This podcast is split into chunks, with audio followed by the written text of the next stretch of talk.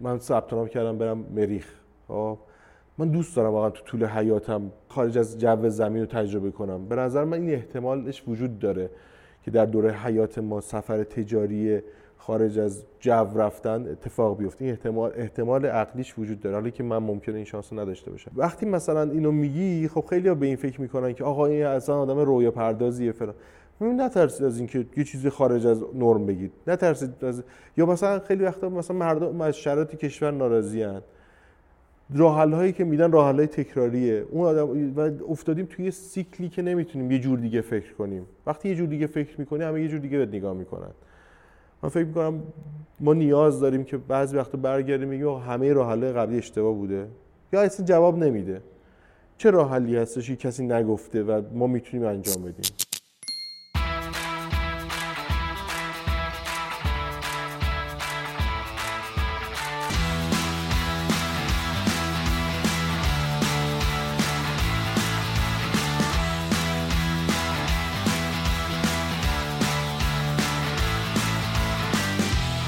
سلام روز و شبتون بخیر. من حامد جعفری ام و این قسمت 26 م پادکست دیالوگی که دارین بهش گوش می‌دید. دلم واسهتون تنگ شده بود. ببخشید این چند ماه نتونستم برنامه جدیدی درست کنم. گفتم ماخل سال رو حتما با یه قسمت جدید تموم کنیم و ایشالله تو سال 1400 بتونم واسهتون برنامه های بیشتری رو ضبط کنم واسه کسایی که تازه به جمع اون اضافه شدن بگم که دیالوگ پادکستی درباره سبک زندگی و کسب و کاره که توی هر قسمت با متخصصی یک حرفه صحبت می‌کنیم و سعی داریم درباره شغلش، باورها، اعتقادات و روتینهاش بیشتر آشنا بشیم. اگر دوست داریم با هم در ارتباط باشیم و از من محتوای بیشتری ببینید، صفحه اینستاگرامم حامد جیف رو حتما دنبال کنید. اونجا سری ویدیو درباره سبک زندگی از من می‌تونیم ببینید. مهمان قسمت 26 دیالوگ آقای رضا خانکی است. رضا متخصص بازار سرمایه است و ما هم توی این قسمت درباره مطالب مرتبط با سرمایه گذاری و بازار بورس صحبت کردیم. رضا متولد سال 1362 در تهران در حال حاضر مدیر عامل و عضو هیئت مدیره داران استارتاپ ارائه دهنده راهکارهای سرمایه‌گذاری هوشمند در کنارش عضو هیئت مدیره استارتاپ دکتر ساینا ارائه دهنده خدمات مشاوره با پزشکان هم هستش. رضا لیسانس و عمرانش رو از دانشگاه سیستان بلوچستان گرفته ارشد ام بی رو از دانشگاه خارزمی هفت سال پیش هم در کارگزاری سهم شروع به کار می‌کنه. رضا میگه خرید و فروش سهام و سرمایه گذاری رو از 18 سالگی شروع کرده و در کنار موضوعات مرتبط با بازارهای مالی به فیزیک، هوافضا و تکنولوژی هم علاقه زیادی داره. من اولین بار چند ماه پیش بود که با فعالیت رضا از طریق توییتر آشنا شدم. مطالبی که درباره سرمایه گذاری اونجا شیر می‌کرد به نظرم خیلی حرفه‌ای و فکر شده بود و جای خالیش هم کاملا احساس می‌شد. تو سال گذشتم با تغییر و تحولاتی که هم توی دنیا و هم ایران پیش اومده و بالا پایین شدن بازارهای مختلف مالی به نظرم اومد این قسمت کلا درباره سرمایه گذاری صحبت کنیم توی این پادکست درباره موضوعاتی مثل اتفاقات مهم بورس ایران در یک سال گذشته و آینده این بازار استراتژی سرمایه گذاری، نحوه تشکیل ترکیب دارایی، سرمایه گذاری با پول پسنداز شده، سرمایه گذاری با جریان نقدینگی کسب و کارمون، باورها اعتقادات رضا تو کار و زندگی و خیلی خیلی موارد دیگه صحبت کردیم. امیدوارم از شنیدن این قسمت مثل همیشه لذت ببریم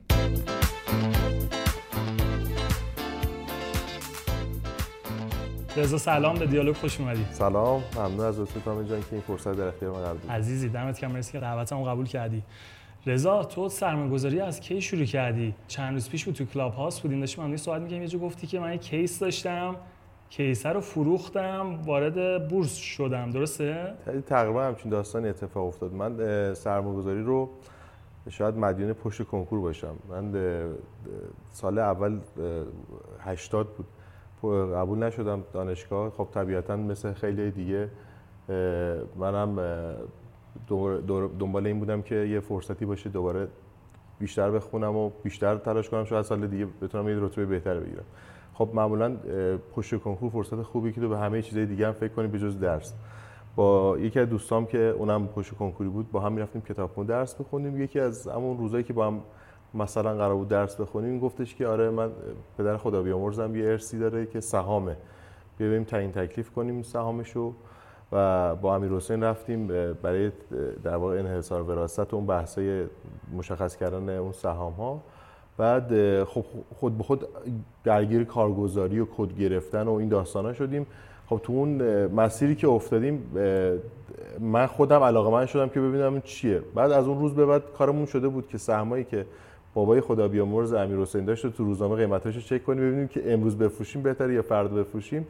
خب جفتمون خیلی علاقه من شدیم رفتیم من اون اوایل با البته کد امیر حسین سعی می‌کردیم سرمایه گذاری کنیم و اینا. یه کیس کامپیوتر داشتم تنها دارایی من اون کیسه بود که می‌خواستم برم در واقع قبول شده بودم داشتم رفتم دانشگاه سیستان بلوچستان زاهدان نیازی بهش نداشتم اون کیسه رو فروختم و در واقع از اونجا شروع شد. چقدر بود؟ چند فروخته فکر می‌کنم 430 هزار تومان اون موقع فروخته بودم که دلار مثلا 800 تومان اینا بود؟ فکر می‌کنم اولش بود آره. خب. آره. بعد فروختم و اون موقع یه مجموعه‌ای بود به نام فکر می‌کنم پارس پورتفولیو. پارس پورتفولیو اون موقع اصلا جز اولین گروه بود که در واقع تحلیل می‌کردن و مثلا در بولتن خبری میساختن و اینا. توی یکی از فکر کنم نمایشگاه دیگه بودمشون. اونا معرف یه سهمی بودن به نام گازلوله فکر می‌کنم. اگه اشتباه می‌کنم اشتباه کنم اشتباه نکنم فکر می‌کنم گازلوله و شکربن بودن. این دو تا سهم اون موقع جز پر نوسان ترین سهمای بازار بودن. خب ما متاسفانه تو اون لایه آخری بودیم که وارد بازار هایپ اون موقع می شدیم و اینا رو تو بالاترین قیمت خریدیم و یک ضرر خیلی خوب کردیم و شروعش اینجوری بود. آره. خب بعد جلوتر چی شد که این سرمایه تو تونستی بزرگ بکنی؟ حالا حقیقتش نه بعدش احساس کردم که مثل خیلی دیگه که این مسیر شروع کردن اولش فکر می‌کنن همین که شما می‌تونید بخرید بفروشید یعنی یه تریدری. در بعدش فکر کردم خب من باید برم تحلیل یاد بگیرم و شروع کردم تحلیل تکنیکال یاد گرفتن و فکر می‌کنم اون موقع یه فرومی بود به نام بورکس. از اونجا شروع کردم با یه سری بچه ارتباط گرفتن و کتاب خوندن و ولی خب فکرم چند سال من تقریبا هیچ کاری نمی‌کردم. فقط میخوندم و فالو می‌کردم بازار رو خرید فروش نمی‌کردم خرید فروش نمی‌کردم. سال فکر می‌کنم 85 دوباره خرید و فروشم و از وقتی که اون در واقع مصوبه اصل 44 آزادسازی سهام در واقع شرکت دولتی شد. یعنی شرکت های بزرگ دولتی تازه از سال 85 به بعد تقریبا مجاز شدن که بیان توی بازار برای فروششون اقدام کنن. سال فکر می‌کنم ملی مثل ایران اولین شرکتی بود که اومد توی در واقع بورس و اولین سهمی هم بود که من فکر می‌کنم سال 85 خریدم. و از اون به بعد دیگه خیلی توالی خرید و فروشان بیشتر شد. قبل از اون بیشتر کار آموزشی می‌کردم. چیزایی که بلد یاد گرفته بودم و یاد می‌دادم به بچه ها تو دانشگاه مثلا یه دوره تحلیل تکنیکال گذاشته بودم به یه سری بچهای دانشجویی که اون موقع بودن. مثلا اون چیزی که فکر می‌کردم خیلی دانش بالاییه ولی چیزی نبود. بعد از اونجاش تصمیم گرفتی که من می‌خوام دی تریدر بشم؟ من هیچ وقت نمی‌دونستم چی می‌خوام بشم. من واقعیتش این بود که همینجور اصطلاح با سیستم بنداز جا بنداز این اتفاق افتاد. یعنی می‌رفتم فکر می‌کردم بورس تحلیل تکنیکال بعد می‌رفتم میفهمیدم که اشتباهه. بعد فکر می‌کردم تحلیل بنیادیه بعد می‌رفتم جلوتر می‌دیدم نه خیلی اینساید اینفورمیشن یعنی اطلاعات نهانی موثره. بعد فکر می‌کردم فقط همین اطلاعات نهانی و رانتاس. بعد رفتم با چند تا از این رانتا اشتباه سهم خریدم و یعنی این این مسیری که فکر می‌کنم خیلی رفتن. همه فکر می‌کنن اون چیزی که الان بلدن یا اون چیزی که ندارن اون اتفاق بعدیه ولی میرن اونم تست می‌کنن می‌بینن که اونم در واقع فایده نداشته. و همینجوری اون پکیجت کامل میشه. تو باید هم تحلیل بفهمی از اینکه از کجا شروع کنی تحلیل کنی؟ تحلیل بنیادی چه نقشی داره؟ تحلیل تکنیکال چه نقشی داره؟ اقتصاد کلام بفهمید ارتباطاتت خوب باشه چون همه اینا ب... اگه تو ارتباطات خوبی نداشته باشی با آدمای مطلع وصل نباشی خود به خود تو بخشی از دیتای بازار رو می‌تونی تو ذهنت پالایش کنی. انبوهی از دیتا هنوز هستش که تو پالایش نکردی. الان فرض کن که یه نفری جوون 20 و چند ساله می‌خواد وارد این بازار بشه. این بازار هم که انقدر پرتلاطم بالا پایین زیاد داشته امسال. از کجا باید شروع بکنه؟ چی کار باید بکنه؟ به نظر من صرف شروع کردنش کافیه. یعنی اینکه من واقعا نمی‌تونم بیا نسخه بگم بگم از این مسیر شروع کن برو کتاب بخون.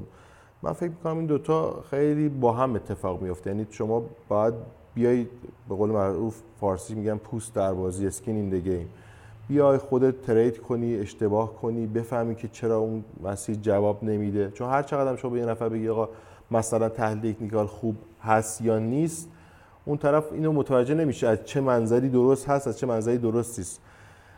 پس باید به نظرم خودش طرف درگیر بشه. ولی فکر می‌کنم برای شروع یک اصل باید در نظر بگیره برای اینکه تو این بازار نتیجه بگیری البته من فکر می‌کنم اینو تعمین میشه داد به همه صنایع به همه مشاغل. باید دووم بیاری.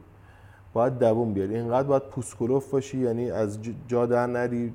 و همیشه فلش در واقع فلش اینکه تصمیم مجددی می‌خوام بگیرم به سمت خودت باشه. یعنی تو همیشه خودت رو اصلاح کنی. خیلی هستن که میرن تو مارکت به نتیجه نمی‌رسن. هم این فلش رو به سمت همه می‌گیرن. آقا دولت این کاری کرد. آقا این در صورتی که همیشه این ریسکا ریسکای مترتب بر بازار تو ایران باشی یا آمریکا باشی فرق نمی‌کنه. تو باید اینقدر self-training ت خوب باشه اینقدر خودت خوب آموزش بدی اینقدر خوب باید خودت رو debug کنی تا به اون مدل معاملاتی خودت به اون فهم خودت در بازار برسی. اون فهم خودت از بازار چیزی نیستش که من بتونم با هیچ کتابی به یاد بدم یا بگم از اینجا شروع کن. این یه بخشیش اون زائقه درونی افراده. من ممکنه زائقه درونی من آدم کم ریسکی باشم. در دنیایی که اطراف من شکل می‌گیره اطراف ذهن من شکل می‌گیره دنیای کم ریسکتریه. شکل من به با... نگاه من به بازار خیلی فرق می‌کنه با اون آدم. بخاطر همین میگم که افراد باید مسیر خودشون برن. ولی خب اصل بازار در واقع والویشن ارزش گذاریه اصلا بازار برای این شکلی گرفته که قیمت ها کشف بشن. کسی که ارزش گذاری رو بدونه به نظر من خیلی از این مسیر رو برای خودش کوتاه کرده. یعنی حداقل می‌فهمه که تو مارکت چه اتفاقی داره میفته و به نظر من خداوندگار بحث ارزش گذاری هم آقای دامودارانه که کتاباشو خیلی در واقع فری توی سایتش گذاشته ویدیوهاش توی یوتیوب هست و من فکر کنم اگه کسی حوصله کنه و از مسیر ارزش گذاری که آقای داموداران یاد میده اصولی ترین مسیر ورود به بازار رو برای خودش هموار کرد. تو سرمایه قابل توجهی که بهش رسیدی از همین بازار بورس بوده؟ از همین بازار بورس بوده ولی واقعا محصول اینوست بوده نه محصول ترید. یعنی من هر چی دارم تقریبا تو زندگی محصول همین کاری اینوست میگی یعنی چی؟ یعنی مثلا چند سال گذاشتی بهش نگاه نکردی؟ تقریبا میشه همچین چیزی رو گفت. نه دقیقا. من یه مثالی بزنم. بیا دوستی داریم ما دوست خانوادگیمون آقای مردان که آدم بسیار شریفی آقای مردان همیشه ایشون شریف درسم خونده آدم شریفی هم هستش دو تا فوق لیسانس هم داره و من فکر کنم جزو موفق ترین آدمایی که تو زندگیم می‌شناسم. این به من میگه رضا من سرمایه‌ای که تو زندگیم دارم شاید کمتر از ده درصدش محصول مهندسی من باشه. یعنی علم مهندسی من. 90 درصدش محصول invest هایی که کردم. خب یعنی من فکر کنم invest به معنای در واقع سرمایه گذاری در بورس نباید دیده بشه. شما خود به خود پارامتر. تخم پخش کردی جای مختلف آره آره هم این بوده. ولی می‌خوام بگم حتی اینکه این کارم تو جای مختلف کردم من محصول بورس بوده. یعنی بورس به من یاد داد ادبیات مالی. آره این که آره diversification چیه تعادل بازارها چجوری اتفاق میفته مارکت ها نسبت به هم چه نسبتی دارن چه توالیایی هستش. اینکه اثر با نرخ بهره در مثلا فرض بازار مسکن چیه. اینا چیزی که خود در واقع کمک بورس بود. یعنی اگه من با بورس درگیر نمی شدم اینا رو نمیفهمیدم. یه جمله هست فکر کنم مال وارن بافت میگه که بورس محل انتقال ثروت از افراد عجول به افراد صبوره. افراد صبوره. واقعا همینه؟ من فکر می‌کنم این جمله درسته و یعنی, یعنی اولا که ما وقتی داریم این جمله من یکی از مشکلاتی که دارم این که خیلی از این جملات درست آدمای بزرگ خب بحث جای داده نمیشن. آره آفرین. ببین من چی میاد تو ذهنم؟ این که الان مثلا امسال انقدر بورس اوایل سال انقدر رشد داشتش. بعد نیمه مرداد دیدیم ریزش بازار شروع شد. بعد اون موقع همه می‌گفتن که دولتی ها می‌گفتن که دیگه نه نگه پولتون تو این بازار نگه خب هر کی یه فرصت خروجی داشت تو این چند وقت اگه پولش خارج کرد خب اون برد کرد. هر کیم نگه داشت این روزام که الان اوضاع بورس خوب نیستش. اون ضرر کرد. پس این حرف اینجا سرو می‌کنه ببین خب شما توی سرمایه گذاری یکی از فاکتورهای مهم بازه سرمایه گذاری دیگه. من و شما الان این در واقع دیالوگ بین من و شما داره در 6 ماه بعد از این اتفاقات صورت می‌گیره. اگه مثلا سه سال دیگه برگردیم به همین نقطه شاید بگیم خب پس نگه داشتن این سهام شاید انتخاب درستری بوده. یعنی ما چون توی یک ماجرا هستیم شاید هنوز ابعاد کامل از, از کاملی از این ماجرا رو ندیدیم شاید تصمیم درستی نسبت به وقایعی که اتفاق افتاده نتونیم بگیریم. ولی من فکر می‌کنم که در مجموع آدمای صبور به این جهت که فقط صبور بودن نباید این صبور باید همراه اسمارت بودن باشه. یعنی شما اگه در یک دارایی مالی شاید اشتباه صبر کنی فایده نداشته باشه. شما می‌تونید با یک یکم درایت بیشتر و با صبر حسابگرایانه تری بازدهی بالاتری بگیری. ولی تجربه نشون داده که آدمای عجول خیلی زودتر از مارکت خارج میشن. خیلی زودتر زیان اونا رو اذیت می‌کنه و واکنشاشون معمولا به عدم تصمیم درست می‌رسه. یعنی این اینا با هم چفت میشن. یعنی شما آدمی که می‌بینی صبورتره خود به خود در بلند مدت تصمیمای بهتری می‌گیره. در بلند مدت ذهنیت بهتری به بازار پیدا به روحیات آدم هم کاملا بستگی داره دیگه. دقیقاً. خب بعد الان چیکار باید بکنید اومدی سرمایه گذاری کردی هر روز می‌بینی پولت داره آب میره آب میره بعد میگه من بلند مدت نگاه بکنم. یه یه درگیری درونی داره اینو چیکار باید کرد؟ این سوال شاید پاسخ بهش تمام اصول سرمایه گذاری رو باید در واقع جواب داد. ولی چند تا نکته هستش که اگه کسی نمی‌دونه چی کار باید بکنه یعنی نقطه نقطه ورود مناسبی با بازار نداشته. اولیش اینه که ریسک تحمل سطح ریسک قابل تحمل خودش رو اندازه نکرده. یعنی شما وقتی میای مثلا توی بازاری که ولاتیلیتیش بالاست و ریسک و بازده بالای انتظار داری از بازار خب طبیعتا نباید آزار ببینی از این همه در واقع نوسان. خب ولی ما توی ایران در واقع اون ریسک پرفنسز شخصی ما اصلا در سرمایه گذاری ما دخیل نمیشه. خب پس مهمه که ما بفهمیم که چقدر ریسک تالرنس داریم چقدر تحمل ریسک داریم. نکته بعدی اینه که اگه آزار اگه اگه تصمیممون درست بوده در یعنی مطمئنیم تصمیممون درست بوده خب در قیمت های پایین تر در ریزش های بازار می‌تونیم سرمایه‌گذاری رو بیشتر کنیم. یعنی این یه چیز بدیهیه که شما به این نتیجه رسیدید. مثلا ما یک بازده تورمی بالایی در سال آینده خواهیم داشت. خب با اومدن مثلا شاخص پایینتر فرصت سوداوری بیشتری برای شما در آینده وجود خواهد داشت. اما اگه تصمیم از نقطه شروع اشکال داشته خب پس شما پشت سرش همینجور میفتی تو سیکل تصمیمات اشتباهی دیگه. آره. نمی‌دونم تونستم جواب بدم. آره آره. یه خلاصه بخوای بگی امسال چه اتفاقی افتاد؟ ببین الان ما از اول سال واسه بورس خیلی تبلیغ شد. دولت واسش تبلیغ کرد. یه عده چند میلیون کد بورسی جدید اومدن. بعد یه ریزش هم مرداد ماه داشتیم. واسه خیلی شاید مثلا آشنا نباشن تو این چند ماه چه اتفاقی افتاد. خلاصه می‌تونی بگی چه داستانی پیش اومد؟ اصلا یه اتفاق اینکه انقدر آدم اومدن تو بورس خوبه واسه کشور اتفاق خوبیه واسه شرکت ها خوبه از ته به سر شروع کنم. این اتفاق خوبه. اینکه ما یکی از بزرگترین مشکلاتی که داریم سواد سطح سواد مالی در ایران خیلی پایینه. شاید شاید این بورس کمک کنه به اینکه مردم علاقه من بشن کتاب های بیشتری منتشر بشه افراد الان من خیلی از اقتصاددانای خبره خودمون رو می‌شناسم که دارن مطالبی رو برای عموم مردم تهیه می‌کنن. تا الان قبلا این یه کلونی قدرتمندی بود. آره. داره این به زبان ساده کتاباش داره میاد. من فکر می‌کنم این اثرات خیلی بلند مدت خواهد داشت و خوبه.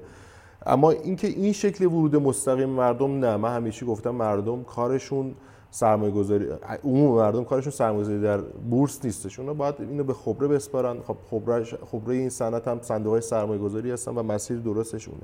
اینکه چه اتفاقی تو مارکت ما افتاده. خب ببین ما تقریبا میانگین ده ساله که رشد اقتصادی کشورمون صفره. و خب عملا اگه رشدی هم در شاخص بورس داریم رشد تورمیه. مثل این میمونه که ما بیایم بگیم قیمت پراید گرون شده. آیا این باعث سوداوری بیشتری برای اون شخص شده؟ نه. یعنی طرف همون پرایدی رو سواره که قبلا سوار بوده. این اتفاقی هم که الان تو بورس افتاده عمده رشد بورس از محل این تورمی بوده که در واقع به بازار تحمیل شده. حالا چرا این تورم به وجود اومده؟ تورم خیلی بخوام ساده بگم ریشش در کسری بودجه. کسری بودجه یعنی چی؟ یعنی دولت پولی که نداره داره خرج می‌کنه. شما می‌تونی پولی که نداشته باشی رو خرج کنی؟ طبیعتا نه. تنها کسی که تو دنیا می‌تونه پولی که نداره رو خرج کنه دولت ها هستن. یعنی میرن دستشون می‌کنن تو جیب بانک مرکزی میگن آقا پول چاپ کن ما از اون محل مثلا خرج کنیم. خب این خودش رو به شکل تورم نشون میده. انگار این مالیات از جیب همه مردم می‌گیرن. حالا چرا این تورم اتفاق افتاد؟ خب یکیش کسری بودجه بود که مشخص بود توی بودجه سال قبل این وجود داره. یه اتفاق دیگه هم افتاد که به نظرم اینو نمیشه خیلی دولت مقصر دونست. اونم کرونا بود. وقتی کرونا اومد مشخص بود که یه عالم از کسب و کارها فعالیتاشون از بین میره. خب بخش عمده از این کسب و کارها وقتی دارن یه خدمتی رو تولید می‌کنن یه کالایی رو تولید می‌کنن برای این کشور سمت عرضه تو کشور ما به مشکل می‌خوره. خب ما یه سیستم عرضه و تقاضا داریم که الان بالانسه. و اصلا یکی از این طرفین خراب میشه. اون طرفی که خراب شد طرف عرضه بود. خب دولت برای اینکه طرف عرضه رو تقویت کنه شروع کرد با تحریک بانک ها پول به بازار تزریق کرد که این در واقع با استفاده نرخ بهره با این موضوع بازی می‌کنه. نرخ بهره رو دولت در یک تاریخی از نزدیک 21 دو درصد اوورد پایین تا نزدیک 8 9 درصد.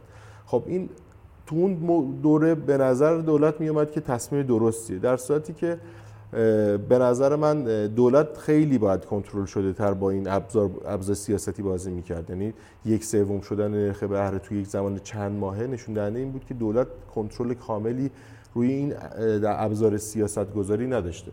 خب وقتی نرخ بهره میاد پایین تمام دارایی ها رشد می‌کنن. من اسمشو نمی‌ذارم حباب رشد می‌کنن. خب این اتفاقی بود که تو همه بازارهای ما افتاد. تو بازار بورس افتاد تو بازار ملک افتاد. خودرو هر بازاری که تصور کنین توش اتفاق افتاده.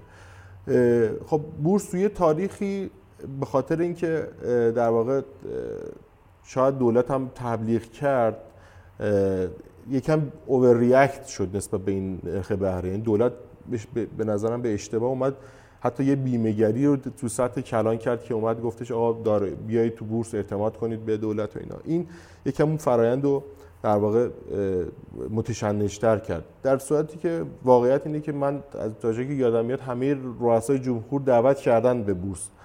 ولی هیچ وقت همچین اتفاقی نیفتاده دلیل اینکه این اتفاق افتاده اینی که اون اثر واقعی نرخ بهره رو مردم دارن می‌بینن. حالا ممکن مردم مکانیزم رو تشخیص دادن که چرا نرخ بهره روی مثلا شاخص بورس و تورم از سر می‌ذاره. اما اون کسی که اقتصاددان می‌دونه که فارغ از اینکه رئیس جمهور بیاد بگه آقا مثلا شما سرمایه‌گذاری کنید تو بورس یا نکنید اون اتفاق میافتاد. فقط ما اومدیم به این شعله‌ای که داشت تمام بورس رو مثلا گرم می‌کرد و داغ می‌کرد. دمیدیم. یعنی یکم اینو یعنی, یعنی همین الان اگه نرخ بهره بیاد پایین و همه مسئولین بگن آقا سرمایه‌گذاری نکنید تو بورس بازم بورس میره بالا. یعنی اونقدری موضوع فقط به گفتن یک شخص اول مملکت دوم مملکت ربطی نداره. این ویژگی بازارهای مالیه. این تقریبا یه شمایی بود از اون اتفاقی که افتاده. به خصوص که حالا به نظر من ما از این فاصله بگیریم از این اتفاقات کرونا من فکر می‌کنم یه سری چیزهای دیگه هم تو دنیا اتفاق افتاد. چون مشابه اتفاقی که تو ایران افتاد توی اکثر جای دنیا اتفاق افتاده. بخشی از افرادی که در واقع بیکار شدن اومدن خونه منابع مالی داشتن اینا همشون درگیر استاک مارکت شدن. من خیلی یارو می‌شناسم تو آمریکا که تا حالا سابقه خرید و فروش سهام نداشتن به خاطر همین شرایط کرونایی و خونه موندن و اینا وارد مارکت در واقع بازار یعنی ممکنه عوامل دیگه ای هم موثر بوده باشه بر این اتفاقی که تو بازار افتاده. همشون تجمیع شدن و این اتفاقاتی که در سال 99 شاهد بودیم افتاده. حالا الان با خیلی صحبت می‌کنیم. کسی که تو این چند ماه سرمایه گذاری کردن میگن که ما فقط سر به سر بشیم میایم بیرون. دیگه کاری نداریم. میگن بورس ایران چیه؟ حالا نظر چی؟ حرف در در برابر این افراد چیه؟ ببین خب این من خیلی دوست دارم اتفاق بیفته ولی معمولا نمیفته اولا که سر به سر شدن یعنی چی؟ یعنی ما یه بحثی داریم به نام time value of money ارزش زمانی پول. این افراد اگه حتی اگه به قیمت اسمی هم برسن 30 40 درصد عقبن تورمی خب پس معمولا این این ذهنیت ها در بازارهایی میاد که خیلی نوسانی هن. یعنی که آقا ما فقط می‌خوایم برگردیم به اصل پولمون. و متاسفانه من دیدم اکثر سرمایه‌گذاری که به این ایده می‌رسن فلج میشن از نظر تصمیم گیری. یعنی نمی‌تونن تصمیم درست بگیرن. یعنی نه می‌تونستن حد ضررش رو جلوش رو بگیرن. یعنی اگه سرمایه گذار باهوشی بود تو اون نقطه‌ای که می‌دید داره دارایش آب میشه توی نقطه خارج می‌شده. اگه جایی به بعد دیگه مغز dysfunction میشه نمی‌تونه تصمیم درستی بگیره. آقا پس تنش اینا رها می‌کنن سرمایه گذاری رو. معمولا این افراد میرن رها می‌کنن اونو یعنی انقدری ترید آف بین اینکه بخوام بفروشن یا بمونن تو بازار انقدر براشون نمیارزه. بخاطر همین رها می‌کنن چند سال بعد پولشو می‌ذاره اونجا. آره می‌ذاره تو بازار چند سال بعد با یه موج تورمی دیگه با یه اتفاق دیگه حتی بیشتر از قبلا ممکنه بشه. مثلا من الان خیلی افراد می‌شناسم که طرف به من زنگ می‌زنه میگه آقای خانکی ما سال 86 یه سهمی خریده بودیم الان مثلا 100 برابر شده. اون موقع طرف اصلا گذاشته بود بازار کنار به خاطر ضرری که کرده بود. و اینا تو بازهای بلند مدتی ممکنه برگردن. آره. یکی از دوستای ما بود اون خودش دیت ریدره یه نفر زنگ زده بود ازش مشاوره می‌خواست. بعد میگفتش که من 207 دارم اینو فروختم. 180 تومن رفت اونو فروخت. 180 تومن رفت اونو فروخت. بعد اینم گذاشته و رفته بود اینا. بعد یه چند بعد زنگ زده بود به این. بعد گفت آقا دمت گرم. مثلا 180 میلیون هم شده 600 میلیون. چقدر چیز اینا. و گفت کدوم سهم بهت گفته بودم بگیری؟ گفت فلان چیزی. گفت 600 میلیون نشه. گفت شده 6 میلیارد. بعد دیگه در داشت سکته می‌زد دیگه. الان اوضاعش الان خیلی خوبه. قبل از ولی این اینا این success story هم این چیزی که یعنی خب کار اشتباهی در واقع طرف کرده که تک سهم رفته شده یه چیزی گرفت نه آره خب با ادبیات سرمایه‌گذاری جور در نمیاد. البته یه گروهی از سرمایه‌گذار هستن بهشون میگن concentrated investor ها concentrated investor کسایی که میگن آقا ما تمام در واقع ابعاد یه قضیه رو بررسی می‌کنیم ترجیح میدیم روی دارایی مالی سرمایه گذاری کنیم. خب، و به اندازه کافی هم حاضریم روش صبر کنیم. و اینا هم بازدهی خیلی خوب می‌گیرن. ولی خب یه ریسک اون عدم diversification رو می‌گیرن. حالا این بستگی به سلیقه سرمایه گذار داره. خیلی چیز نمیشه حالا در مورد همین چیزی که گفتی خاطری تعریف کنم. یکی از همکارامون بود که مثلا چند وقت قبل از این موج اخیر بازار اومده بود گفته بود که آقا به من یه سهم معرفی کنید. گفتم آره اینو بگیر بذار کنار بعد این بنده خدا روز تصفیهش شد و اومد از شرکت داشت می‌رفت و گفتش که من خیلی اطلاع اطلاعی هم از بازار نداشت. گفتش که می‌تونید اکانت منو باز کنید من ببینم و اینا. مثلا چیزی هولش 5 میلیون گذاشته بود. این پول شده مثلا 150 60 میلیون. تو چند وقت؟ مثلا توی یک سال خورده ای بعد هیچ وقت واکنش این بنده خدا خانم یادم نمیره که زد زیر گریه. انقدر شو هم شوق داشت هم این گریهش انقدر از ته دل بود. یعنی همه ما رو به گریه انداخت. اون یعنی, یعنی من تو بچه‌ای که تو اتاق نشسته بودن همه اش ریختن. یعنی خوشحالی اون بنده خدا. خیلی اتفاق جالب و قشنگی بود. جالبه. حالا از الان به بعد فکر می‌کنی بازار چی جوریه؟ بازم سوال سختیه. من فکر می‌کنم بازار تقریبا داره با بشه یعنی مشکل بازار ما این دستگاری هاست. یعنی ما یه مارکت داشته باشیم که با پارامترهای درونی خود بازار در واقع تغییر کنه ایرادی نداره. حالا یه بالا پایینی که تو بازار داره اتفاق میفته. خیلی بستگی داره که سیاست گذار در ایران چه سطحی از دستکاری رو قرار ادامه بده. من اگه من امیدوارم که این دستکاری کم و کمتر بشه. اگه کم و کمتر بشه به نظرم میاد فضا برای سرمایه گذاری خیلی بهتر میشه. این دستکاری که میگی یعنی چی؟ یعنی مثلا همین دامن نوسان و اینا؟ دامن نوسان حالا یکی دوتا نیست ماشاءالله. مثلا توی تایمی اومدن بازار بازار زنبندی کردن یه سری تو بعد از معامله می‌شدن آره، ایران خودرو اینا آره بعد یه مدتی اومدن دامن نوسان رو تغییر دادن. یه مدتی حجم ابزار تغییر دادن. بازار شکل بازار رو عوض کردن. بازار اول دوم سوم دستکاری کردن. خب این کارا یعنی باعث میشه که اولا بازار همگن رفتار نکنه. یعنی شما مهمه که همه بازار همگن رفتار کنن. وقتی شما یه تایمی یه سری سهم رو معامله می‌کنی یه تایمی یه سری سهم معامله می‌کنی رفتار معاملاتی درون این سهم هم عوض میشه. خوشبختانه به نظرم سازمان از این در واقع موضع عدول کرده. البته سازمانم شاید خیلی تقصیر نداشته. اینقدر فشار اجتماعی بوش بالا بوده که به این سمت حرکت کرده.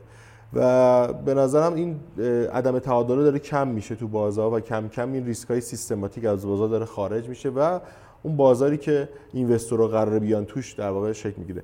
تنها نکته مشکل داری که الان به نظر من خیلی آزار میده بازار رو و در واقع شاید ام الفساد همه این داستان ها باشه به نظر دامن, دامن نوسانه. میگی نباید باشه دامن نوسان یعنی همه مشکلاتی که ما داریم یه جوری به دامن نوسان برمیگرده. حالا اینکه ما نداشته باشیم یا داشته باشیم یه بحث تخصصیه. خب من فکر می‌کنم نباید داشته باشیم نظر شخصی مینه حالا یه سری آدم هستن از اینکه داشته باشیم دفاع می‌کنن به خاطر عدم مچوریتی تو بازار ایران عدم وجود بازارگردان های قوی تو بازار ایران و دلایل که اونا هم خیلی بیراه نمیگن. ولی واقعیت اینه که ما باید به اون سم حرکت کنیم. ما بعد بریم دامن نوسان رو به طور کامل از بازارم حذف کنیم. خیلی کمک می‌کنه به نقشه‌بندی کردن بازار. افزایش حجم معاملات افزایش درآمد دولت تا مالیات بیشتری از معاملات می‌گیره. الان مثلا بازار میوه و تربا خب دامن نوسان نداره. گوجه می‌تونه توی یه روز بشه 16 هزار تومان توی یه روز میشه بشه 5 هزار تومان. خب تازه اون بازار که بازار در واقع کالای مصرفی روزانه مردمه. چرا ما هم این ترس رو داریم توی بازاری که مالی همه افرادی که درگیرش مالی باید همچین محدودیتی داشته باشن تو این دامن تو این دامن نوسان حتی بازاری مثل دلار هم دامن نوسان نده ما باید باور کنیم که توی نقطه‌ای باید به این سم حرکت کنیم. و همه این اتفاقاتی که شاید ازش نگرانیم به خاطر نگرانیمون بابت مثلا مثلا یه نگرانی اینه که آقا چرا اگه دامن نوسان باشه ما ممکنه مثلا یه نفر بیاد 40 درصد پایینتر سهمش رو بفروشه. خب تا وقتی تو دامن نوسان نفروخ و نداشتی افراد این شکلی ترین نمیشن برای اینکه درست معامله کنن. ترین نمیشن که برن ارزش گذاری یاد بگیرن. یعنی اگه شما ارزش گذاری رو می‌خوای یاد بگیری پروموت کنی باید دامن نوسان رو برداری. اگه شاخص بورس در مرداد ماه امسال مثلا خیلی حباب می‌گیره به فرض خب یکی دلیلش اینه که دامن نوسان داری. اگه دامن نوسان نداشتیم شاخص بورس در مثلا سه روز یه بالایی می‌رفت و بعد برمیگشت. تعداد افرادی که درگیر اعداد بالا در شاخص بالا می‌شدن خیلی کمتر می‌شد. حالا تو نظرت اینه تو همین شرایط الان با همین علمی هم که مردم دارن الان درسته به نظر من به نظر من این این نوع کسی نمی‌تونه مشخصا بگه. نظر من درسته. چرا؟ چون به سرعت باعث میشه که بازار از در واقع درون رشد کنه. یعنی افرادی که خبره هستن بیان وسط و در واقع ولیو اینوستورا در واقع قدرت بگیرن دوباره تو بازار. الان نه الان با دامن نوسان که اصلا شما نمی‌تونی ولیویشن این شرکتی رو با ولیوی واقعی بخری و مثلا بیا بگی آقا این آندر ولیو من می‌خرم به امید اینکه ولیو شد بفروشم. واقعا الان همچین کار نمیشه. بازار بین المللی الان چجوریه؟ الان من می‌بینم خیلی از داخل ایران دارن مثلا سهمای شرکت خارجی می‌گیرن آمازون می‌گیرن تسلا می‌گیرن. تو ایران چجوریه؟ شما فعالیت می‌کنی؟ من خیلی سال پیشم اون موقعی که شروع کردم بورس ایران سال 81 اینا اون موقع فارکس هم شروع کردم. خب اولا که به نظر من اون باز حداقل تصور منه. من خیلی دوستام دارم که اونجا دارن معامله می‌کنن و پولم از اون بازار در این بازار برای افراد نیست. این بازار فارکس برای بیشتر نهادهای مالی بزرگ بانک مرکزی است که بتونن در واقع ریسک دارایی ارزیشون رو هج کنن. حالا یه سری افراد هم هستن از این بازار دارن استفاده می‌کنن. اونجا خیلی بازار لیکویدتر خیلی نوساناتش بیشتره اهرامش بیشتره و خیلی شرایطش متفاوتتر. بازار 24 ساعت است. من فکر می‌کنم عموم آدمایی که درگیر اون بازار میشن افراد قماربازن. درصد کمی هستن که درگیر در تحلیل اون بازار میشن. درصد خیلی کمتری است از اونایی که تحلیل می‌کنن به درآمد می‌رسن. درصد خیلی کمتری هستن که آدمای بزرگی میشن تو اون بازار. یعنی من فکر می‌کنم شانس این که شما توی بازاری به بزرگی فارکس مثلا موفق بشی خیلی کمتر از اینه که تو بازار ایرانی اتفاق برات بیفته. خیلی این شانس کمتره. و اینکه تحلیل اون بازار کار یک ذهن نیست. کار یک ابر کامپیوتر کار یک سیستم پیچیده هوش مصنوعی یعنی شما هر الگوریتمی هم اونجا پیاده کنید در عرض مثلا یک هفته اون الگوریتم بیات میشه. یعنی الگوریتم معکوسش ایجاد میشه و شرکت هایی هستن که دائم دارن این الگوریتم رو بهبود میبخشن ولی بازم نتونستن مارکت رو بیت کنن یعنی خیلی بیشتر از مارکت نتیجه بگیرن. پس میگه ریسک به ریوارد بازاری مثل ایران بهتره حتی به نه من اینو نگفتم من اینو نگفتم. من نمیگم کم من میگم البته یه چیزی من کامل کنم. من راجع فایس گفتم. راجع بازار سهامم پرسیدی. خب بازار سهام آمریکا بازاری که ما خیلی بهش دسترسی نداریم. تمام این در واقع اپلیکیشن هم که دسترسی میدن اکثرا مشتقات اون بازار رو به ما میفروشن.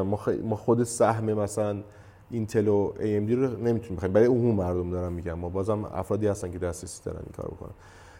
اون بازار نه. خیلی بازار حرفه‌ای تریه و بازار تحلیل پذیرتریه و بازاری که دارن در واقع خیلی افراد افراد خیلی قوی توش دارن کار می‌کنن. اما یه نکته یادتون نره. تقریبا بالای 60 درصد مارکت مثلا استاک مارکت آمریکا هم در دست صندوق است یعنی سهم افراد ایندیویژوال پرسنا از حجم معاملات تعدادی خیلی کمتر از تعدادی و مقداری خیلی کمتر از صندوق است این اتفاق تو ایران هم میفته. من ما خیلی امیدوارم که این ترانزیشن تو ایران هم اتفاق بیفته. افراد میان طعم بازار مالی سود بازار مالی رو میچشن لذتش رو می‌برن. ولی این اتفاقات این ولاتیلیتی که تو بازار ایجاد شده باعث بشه که خیلی ها بیان شیفت کنن به سمت سرمایه‌گذاری تو صندوق های سرمایه‌گذاری. چون یه کار تمام وقته یه کار بسیار پرفشار و پر استرسه این مسیری که به نظر ما تو ایران هم میریم و من فکر می‌کنم با مجموع این چیزایی که توضیح دادم بازار بورس ایران و بازار سرمایه گذاری در سهام ایران به مراتب ریسک کمتری برای عموم مردم داره و به مراتب بازه احتمالی بیشتری از در واقع بازارهای خارجی. برای عموم مردم خواهد داشت. من از کلمه عموم استفاده می‌کنم چون خب خیلی اصلا متخصصا دارن کار می‌کنن. اونایی که متخصصا بحثشون جداست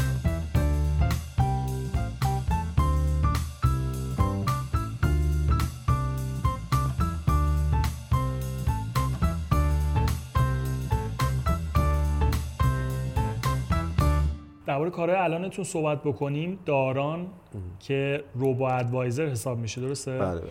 این داستانش چیه؟ این راه افتاده اولا دیگه الان؟ ما اینو راه انداختیم ولی خب دو تا مشکل داریم. یکی اینکه یکم شاید از جلوتر هم مارکت داریم حرکت می‌کنیم یعنی هنوز مارکت ردی نیستیم. این باید یه بحث مجوزی بحث در واقع رگولاتور رو حل کنیم. ولی ما می‌خوایم صنعت مالی رو دموکراتایز کنیم تو ایران. یعنی حالا این شعاری خیلی ها میدن یعنی خیلی از اپلیکیشن چیزی نیستش که من اولین بار دارم گفته باشم اینو. ما خب صنعت مالی رو برای مردم آسون کنیم. یعنی این مسیر سختی که الان مردم بیان کد بورسی بگیرن تحلیل بکنن خودشون سهم بخرن تو چه قیمتی بخرن بفروشن می‌خوایم مسیر رو براشون کوتاه کنیم. ببینید حالا یه بحثی هستش یکم اقتصاد کلانی میشه. مسئله اینه که ما در ایران سالیان متوالیه که سرمایه گذاری از استهلاک کمتر بوده و استهلاک دارایی از سرمایه گذاری بیشتر بوده. در واقع شما یه استخر سرمایه گذاری نگاه کنید توش آب باشه دو تا لوله ورودی و خروجی داشته باشه. یه لوله از توش آب میاد یه لوله از توش آب خارج میشه. این استخر سرمایه گذاری هم هر چقدر بزرگتر باشه فرض کنید رفاه تو اون کشور بیشتر میشه. اون قسم لوله ورودی اسمش سرمایه گذاریه اون لوله خروجی استهلاکه. مدت هاست که در کشور ما سرمایه گذاری از استهلاک کمتر بوده. خب و این باعث شده که رفاه مردم کم و کم و کمتر بشن خب سرمایه گذاری از سه نقطه در واقع قدرت می‌گیره. نقطه اولش همین مازاد پسنداز خانواره. خانوار فکر می‌کنه اوضاع بهتر میشه. سرمایه گذاری سرمایه گذاری می‌کنه برای انتفاع آتی. میگه تصورم اینه که اوضاع قرار بهتر بشه. الان کمتر مصرف می‌کنم که بعدا بیشتر بهره برداری کنم. پس سرمایه‌گذاری تو کشور رشد می‌کنه. وقتی سرمایه‌گذاری رشد بکنه سطح عمومی رفاه در کشور بیشتر میشه. در کشورهایی که تورم بالا دارن مردم به خاطر اینکه پول داغه خب خیلی سریع میل پیدا می‌کنن مصرف پیدا کنن. چون امیدواری به آیندهشون کم میشه. مثلا خیلی سریع میرن تبدیل کنن آره, آره دقیقاً دقیقاً همین چیزی که میگی. مسیر دوم سرمایه‌گذاری چیه؟ دولتان. دولت ها زیل یه چیزی به نام در واقع بهش بودجه عمرانی. میان سرمایه گذاری می‌کنن تو پروژه های عمرانی رو تحریک می‌کنن اقتصاد رو برای رشد. مثلا کارخونه می‌سازه نمی‌دونم سیمان می‌سازه فولاد می‌سازه جاده می‌سازه که. خب بودجه عمرانی کشورم سالیان ساله که داره به صفر می‌رسه. یعنی تقریبا سطح تحقق بودجه عمرانی نسبت به اون چیزی که تو بودجه می‌ذارن کم و کم کمتر میشه. این دوتا مسیر سرمایه است. خب یعنی از محل سرمایه می یه مسیر دیگه از بهرهوریه. بهرهوری به چه معناست؟ بهرهوری اونجایی که تکنولوژی وارد میشه کمک می‌کنه. یعنی توی آمریکا اون چیزی که داره به رشد اقتصادی کمک می‌کنه لزوم بودجه عمرانی عمرانی که اصلا نداره دولت آمریکا. و اون پس انداز خانوار هم خیلی نیستش. مردم دارن مصرف می‌کنن دائم. اون چیزی که داره خیلی مثلا به اقتصاد آمریکا کمک می‌کنه تکنولوژیه. تکنولوژی حالا چجوری کمک می‌کنه؟ میاد مسیری که الان وجود داره برای سرمایه‌گذاری رو تسهیل می‌کنه. یکی از این مسیرهای تسهیلش مثلا میشه رو ادوایزر در دنیا. یه مسیرش میشه مثلا این در مفاتهای میکرو اینوست مثل ایکونزو نمی‌دونم مثل رابین هود. رابین حالا رابین هود تقریبا رابین هود هم میشه گفتش. یعنی اومده gamify کرده در واقع trade و برای افراد اون. این مسیر به نظر من لاجرم باید تو ایران هم اتفاق میافتاد. ما باید توی نقطه وارد این در واقع solution رو با advisor می‌شدیم. حالا کاری که ما کردیم چیه؟ ما اومدیم از سعی کردیم از نقطه شروع درست شروع سرمایه گذاری شروع کنیم. اون چیه نقطه درست از نظر ما؟ یه ABC براش تعریف کردیم. گفتیم آقا هر کسی می‌خواد سرمایه گذاری کنه باید اول ریسک سنجی بشه.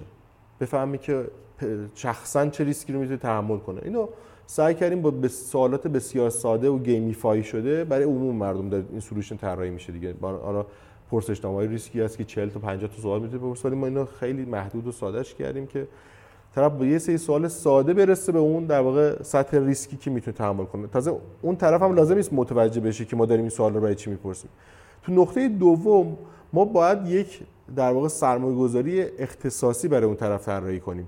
هدفش چیه؟ برای بازنشستگیش می‌خواد برای سفر می‌خواد برای فرزندانش می‌خواد برای خریدن یک خونه می‌خواد.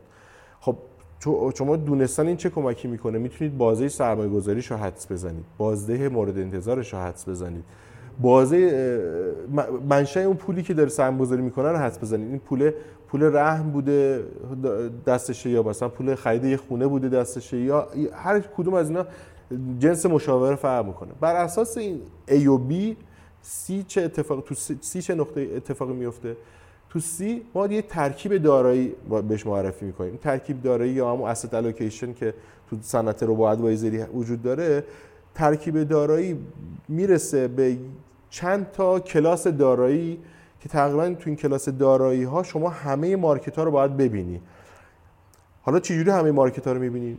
یه بخشی از مارکت بدون ریسک مثل بانک ها پس باید یه asset class یا یه کلاس دارایی رو به طرف به عنوان سرمایه معرفی کنی که بدون ریسک باشه. مثل صندوق سهامی مثل صندوق fixed income درآمد ثابت.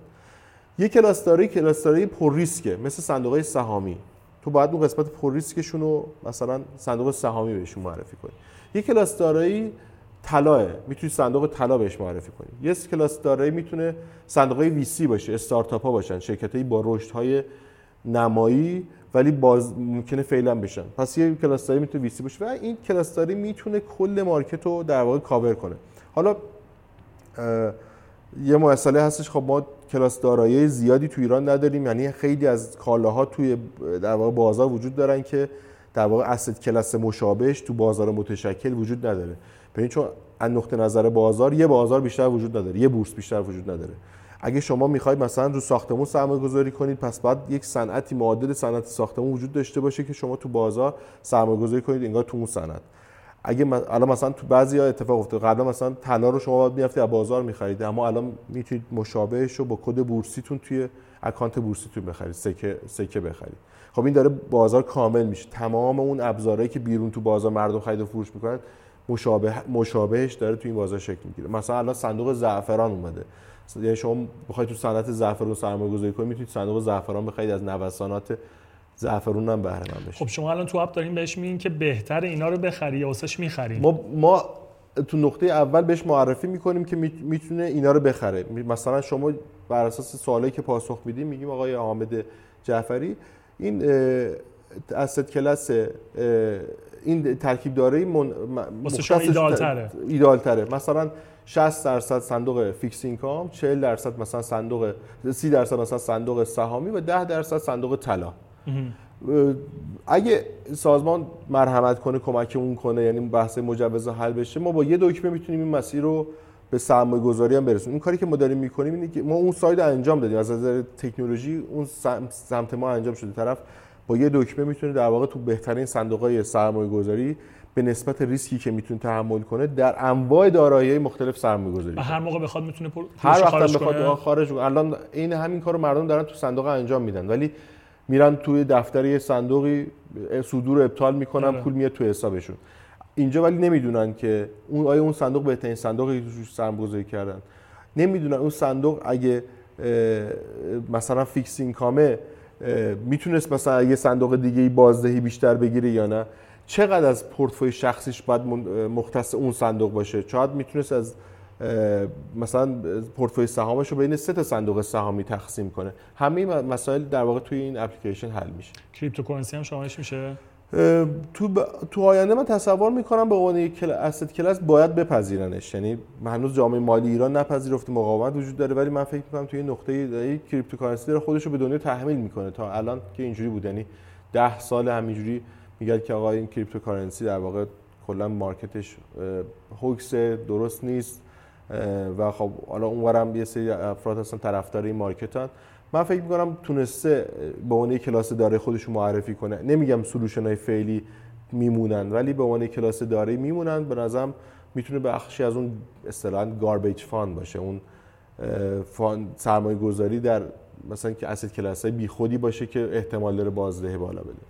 الان اپ قابل دانلوده دیگه دارم؟ اپ ما نقطه شروع ورودمون به بازار خب با توجه به مسائل و مشکلات حاکمیتی از یه مسیر دیگه خواهد بود که من خوشحال میشم اگه فرصت بشه اونم توضیح بدم. اونم بحث در واقع هیومن ادوایزریه یعنی ما اومدیم تمام در واقع شبکه مالی ایران که مجوز مشاوره سرمایه‌گذاری دارن و رفتیم باشون مذاکره کردیم خدمات مشاورهشون استاندارد کردیم قرار یه سیستم نوبتگیری همگانی برای همشون فعال کنیم آها. که افراد بتونن وقت بگیرن برن نهاد مالی. شروعتون فعلا با اینه با که افراد بیان مشاوره بگیرن بعدش حالا وقتی regulation درست شد این پشت سرش ما این اپلیکیشن رو توسعه دادیم همین الان هست ولی خب مسیر اینه human advisory رو با advisory و self investment تو self investment هم ما در واقع اون طرف user رو رها نکردیم. سعی کردیم آموزش سرمایه‌گذاری رو پله به پله باش جلو بیایم و در یه نقطه‌ای اون رو تبدیل بکنیم به یه سرمایه‌گذار فعال. یعنی طرف خودش هم بتونه به شخص سرمایه‌گذاری کنه.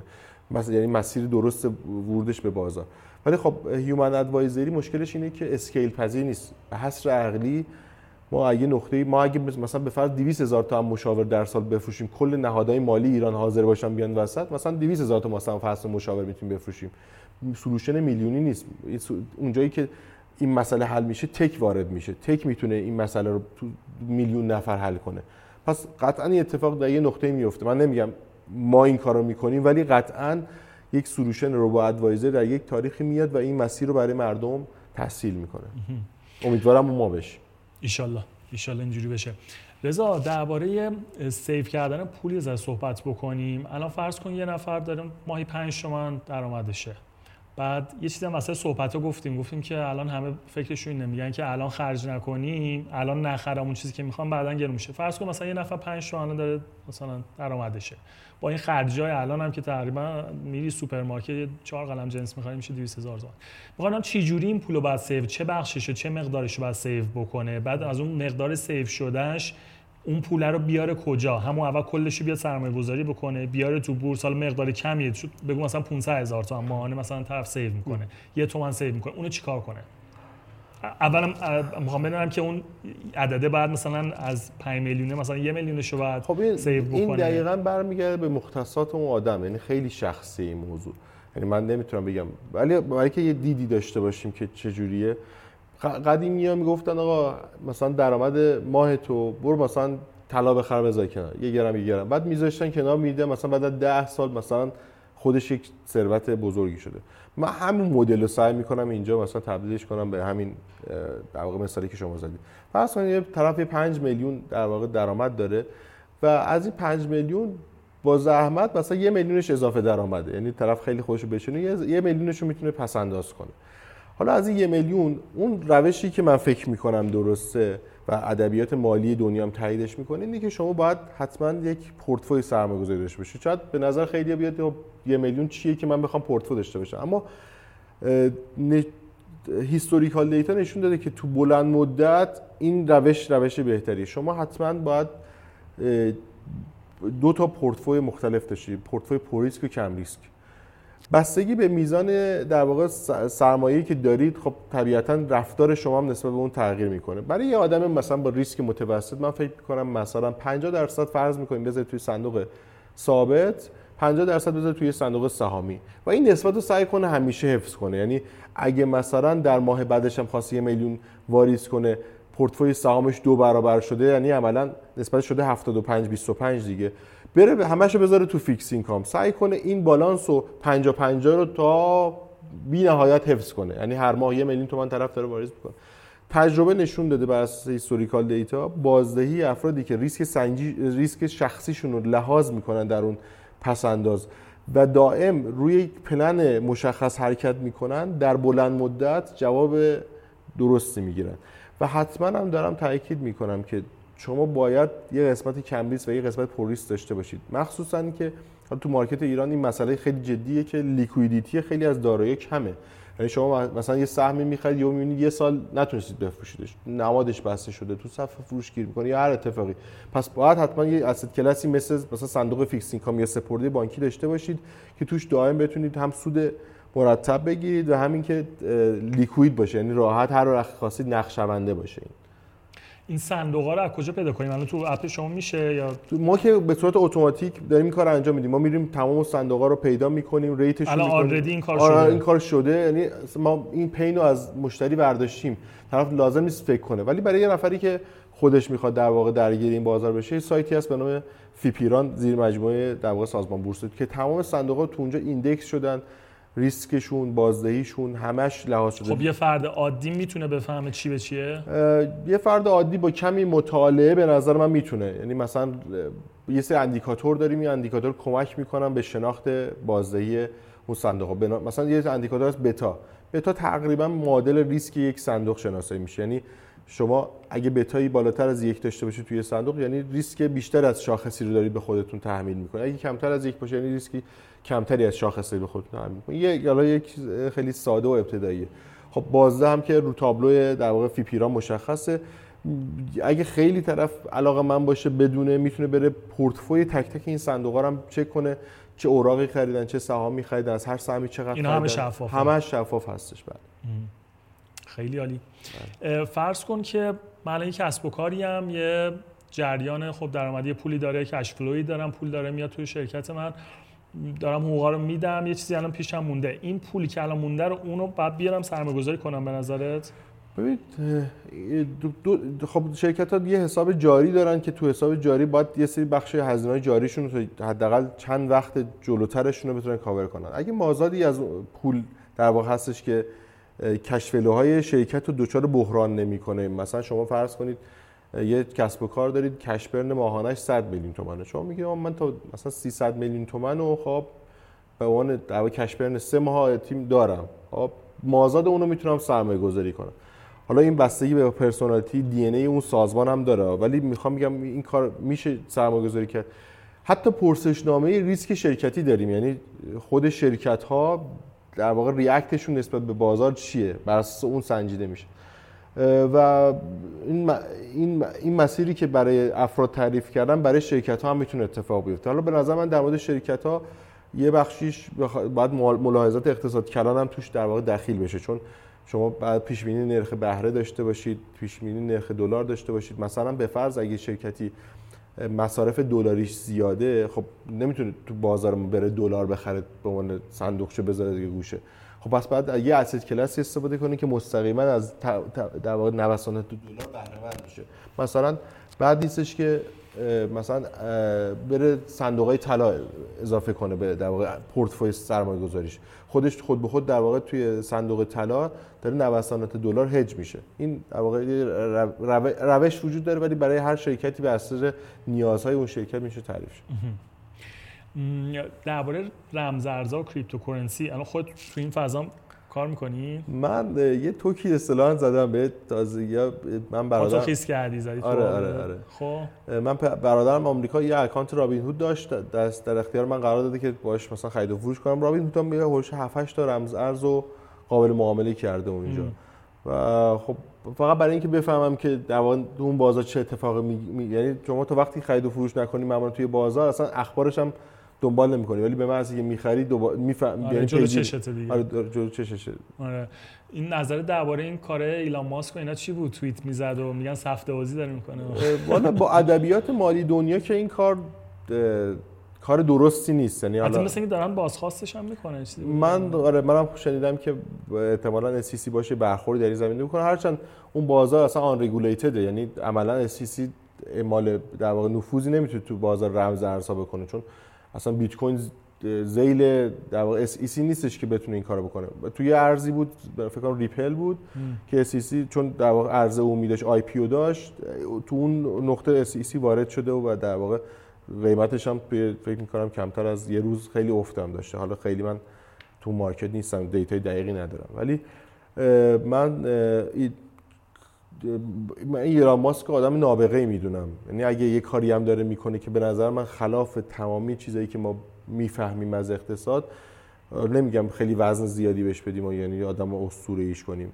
حتما یه چیزی یعنی کل بازی رو با هم دیده. چون آدم نشون داده که به اکثر افراد ثابت کرده که در در آینده به اون هدفی که می‌خواد می‌رسه اون کاری که می... یعنی خیلی خیلی آرا شکست داده تا امروز ثابت کرده مثلا تسلا می‌تونه یه میلیون خودرو در سال تولید کنه. البته هنوز به یه میلیون نرسه ولی قبلا اگه صحبت این بود غیر ممکن بود. الان تقریبا ممکن داره میشه. یعنی سالی 500 هزار تا داره خودروی مدل 3 وارد تولید می‌کنه. خیلی عالی. دیگه این صحبت رو یه جنبندی بکنیم بخش اول پادکست رو.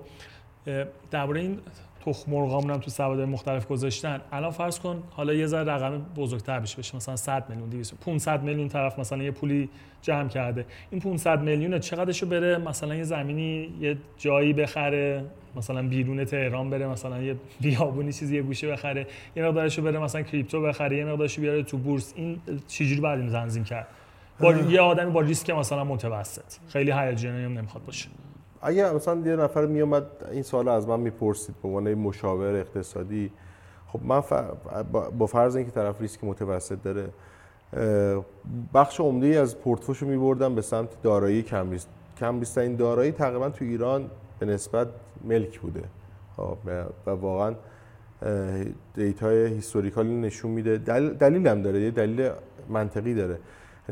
ملک و دارایی زمین تنها دارایی بوده تو ایران که حق مالکیت توش به خوبی شناخته شده. یعنی تا امروز هیچ از سراغ نداریم که یه سند خونه ای داشته باشه تونسته باشه ازش بگیرن.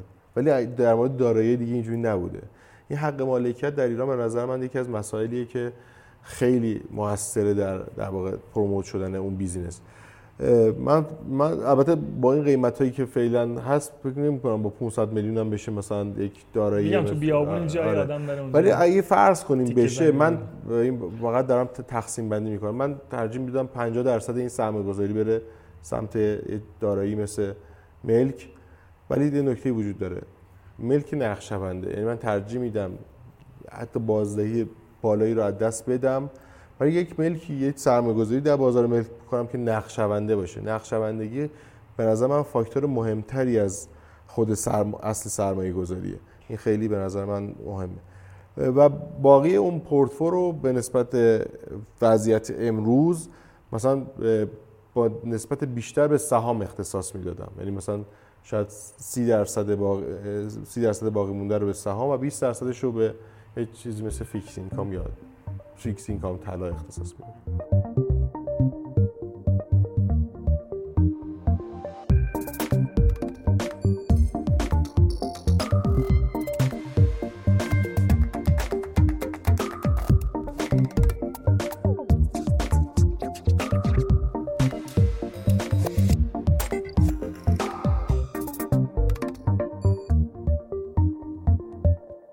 سراغ بخش دوم پادکست که ذره اینجا دیگه سوال شخصی میشه. در خود می‌خوایم بیشتر بدونیم مثلا فکر کنم فالوور توییترت. اونجا می‌خوام بذار بدونن که رضا خانکی کیه چیکار می‌کنه کجا بوده.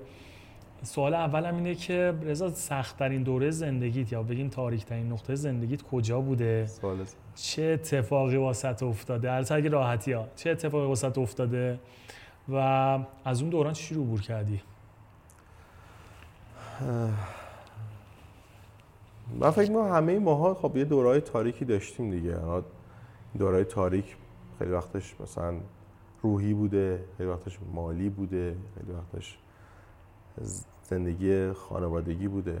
حالا من فکر می‌کنم اگه بخوام در بود مالی بگم دوره بود که من یک کسب و کار را انداخته بودم یه شرکت ساختمانی را انداخته بودم که به شکست خورد نتیجه نرسیده بود. همزمان داشتم یه سری جنس وارد می‌کردم از چین میفروختم لوازم خونگی. بعد نتونستم اونا رو بفروشم. از بانک وام گرفته بودم خط اعتباری گرفته بودم. نمی‌تونستم بانکو در پولش رو برگردونم. تو یه بخشی از پولم رو تو سهام گذاشته بودم که سهامم فروش بود و ارزشش نصف شده بود و یعنی تقریبا به هر دری زده بودم باخته بودم. یعنی فکر می‌کردم که دیگه از این بدتر کسی مثلا با خودم هم فکر می‌کردم من که اینقدر ادعای سرمایه‌گذاری و بورس و دانش مالی دارم چرا دست به هر کاری می‌ذارم؟ اینقدر اشتباه می‌کنم. یعنی یعنی یعنی اتفاقی نیستش که 5 تا کار مختلف تو 5 تاش ضرر کرده باشم. و واقعا و کارم هم تقریبا از دست داده بودم. یعنی یه آدمی بودم که شغل نداشتم شرکتم به مشکل خورده بود از بین رفته بود. تجارتم با خارج به مشکل خورده بود. من اون موقع مثلا شاید بالغ بر 130 هزار دلار ضرر کرده بودم. خب برای خود من خیلی عدد بزرگی بود. فکر می‌کنم الان عدد کمی نباشه. بعد به تو اون سن و سال من رفته بودم سند خونه مادرم رو گذاشته بودم توی رهن بانک. خب باید نمیذاشتم اون خونه توقیف بشه یا به مشکلی بخوره. خب همه اینا توی بازه زمانی دو ساله شاید بخشی از موهای منو سفید کرد. شاید خیلی دوره سختی بود. چند سال پیش بود؟ تقریبا 7 8 سال پیش بود. چجوری از اون دوره رد شدی؟ بالا الان که برمیگردم نمی‌دونم دقیقا چه اتفاقی افتاده. یعنی خیلی خورد خورد این اتفاق افتاده. یعنی خب روحی خودت چی نگه روحی من کل شخص شخصا ذاتا آدم خوشبینی قبلا ف... قبلا خیلی نگران بودم که این خوشبینی به خوشخیالی تبدیل نشه. تبدیل نشم به این آدمایی که فقط فانتزایز می‌کنن و واقعا تو زمین کار واقعی انجام نمیدن. همش تو فکرشونه. اما واقعا این خوشبینی به ازم خیلی به من کمک کرد. خیلی مثلا به من انرژی می‌داد که نه این اتفاق پس این اتفاق قراره اتفاق بهتری برای من بیفته. همیشه این نگاهه به من خیلی کمک کرده که من تو بدترین روزا به منتظر اون اتفاق خوبه بودم. و به نظرم اتفاق افتاد. به بخشی از مثلا کمک مالی از مادرم گرفتم بعد از یه مدتی تونستم بخش از بدهیامو صاف کنم.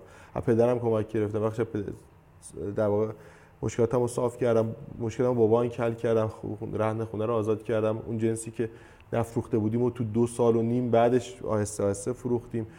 بعد توی دوره حالا تو بازار خوب عمل کردم بدهیمو به مادر و پدرم برگردوندم. همین آهسته آهسته این اتفاق افتاده. ولی خب فکر می‌کنم گوهر اصلی ماجرا که منو تونست از این وضعیت بیاره بیرون امید بود. امید به من خیلی کمک کرد. خیلی عالی. رضا الان این روزا یه روز چجوری میگذره؟ مثلا صبح تا شب. اولا آدمی هستی که صبح خیلی مثلا شارپتری بعضیا نه بعضیا میگن من شبا شارپترم تا دیر وقت بیدارم. می‌خوام یه روزت کی بیدار میشی کی میری سر کار کی از سر کار برمیگردی عصر چجوری میگذره؟ من تو حال حاضر مثلا شاید مثلا یه هشت, هشت صبح بیدار میشم صبحونه می‌خورم میام سر کار معمولا سعی می‌کنم لبخند بزنم با صدای بلند بچه رو صدا کنم موقع ورود به سر کار. یعنی سعی می‌کنم انرژی بدم به بچه ها یعنی و تقریبا این مسیر تا آخر شب ادامه داره. یعنی غروب که میشه تازه میریم خونه تماسا شروع میشه. این کار رو با انجام بده اون کارو. چون خیلی از کارا از جنس هل دادن و تماس گرفتن و ایناست. یعنی کار در واقع فنی نیستش.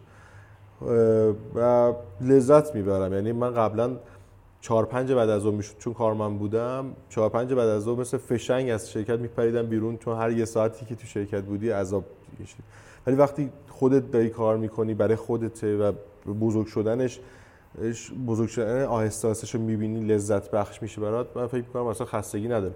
داره ولی اون جنسش فرق داره این خستگی. یعنی خستگی تو هم با امیدواری بیشتره. یعنی هر چقدر بیشتر خسته میشی احساس می‌کنی بیشتر داری یه کار درستی رو انجام میدی. قبلا اینجوری نبود. خب به خاطر همین بعد تا دیر وقتم دفتر میمونی؟ شده که مثلا تا 11 شب 12 شب موندم ولی معمول نیستش. یعنی یه جایی به بعد اون performance رو نداری. عملا کاری انجام نمیدی تو شرکت. ولی خب آره خیلی وقت شده تا دیر وقتم شرکت. لذت داری می‌بری و آره اینکه واقعا ولی یه چیزی اتفاق افتاده که من قبلا فکر نمی‌کردم. من قبلا فکر می‌کردم همیشه یعنی فکر می‌کردم که اگه business شخصی باشه مال خودمون باشه کمک می‌کنه که من هر وقت خواستم برم سفر چون من خیلی سفر دوست دارم. من عاشق سفرم. مثلا همیشه دوستان به من میگن مارکو پولو. همش این ور با یه کوله پشتی من شاید نزدیک 14 15 تا کشور رو دیده باشم. با یه کوله پشتی. بعد من همیشه گفتم خب این کار مال خودم باشه راه میندازم و بعد دیگه همش میام سفر این برام ولی تقریبا می‌تونم بگم که احتمال سفر رفتن من خیلی کمتر شده.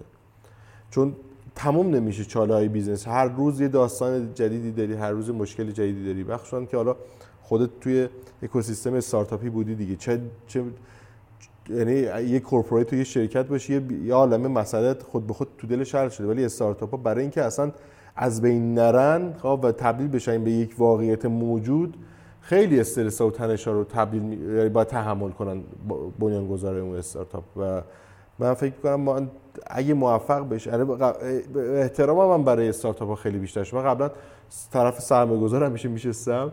فکر نمی‌کردم اینقدر کار مشکلی باشه. ولی الان که نگاه می‌کنم واقعا به کسی که تونسته تو بازار ایران بیاد استارتاپش رو چند سال نگه داره فروش داشته باشه مردم رو متقاعد کنه اون محصولی که داره بفروشه واقعا کار لذت بخشیه. فکر نمی کنم هیچ کاری از این جذابتر باشه. داشتیم روزتون می‌گفتیم. ادامه روز چجوری میگذره؟ ادامه روزم این که خب میام شرکت معمولا با علیرضا میشین راجع به در واقع کارهای در واقع legal ی که داریم جلو می‌بریم مسیری که باید ببریم صحبت می‌کنیم. یه بخشی رو با بچه های طراحی صحبت می‌کنیم که داریم رو در واقع develop اون رو با advisor مون کار می‌کنیم. یه بخشیش رو وقت می‌ذاریم روی در واقع بحث marketing ی که teasing چه شکلی باید باشه ورودمون به بازار چجوری باید باشه بودجه بندی همه این مسائل مربوط به marketing که خود دیگه استادی. بعد یه بخشیش هستش مربوط به در واقع design میشه. من من احساس می‌کنم تو بازار مالی ایران اصلا به سلیقه افراد تا حالا توجه نشده. یعنی واقعا تمامی ابزارهایی که تو بازار ایران هستن احترامی برای مخاطب ندارن. یعنی اینکه شما به جزئیات طراحی توجه کنی یک بخشی از احترام شما به مشتریه. ما در حدی که بلد بودیم فکر می‌کنم در حد کمال انجام دادیم. یعنی شاید بیشتر از شاید ده ساعت روی کلمه بحث کردیم که این کلمه این شکلی باشه بهتره.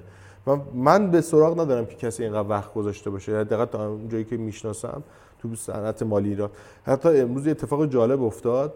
خب ما یه اپلیکیشنی رو مشابه اپلیکیشن ما یعنی ما مشابه اوناییم در واقع. تو تو آمریکا و کانادا می‌شناسیم و ولز فرانت بله.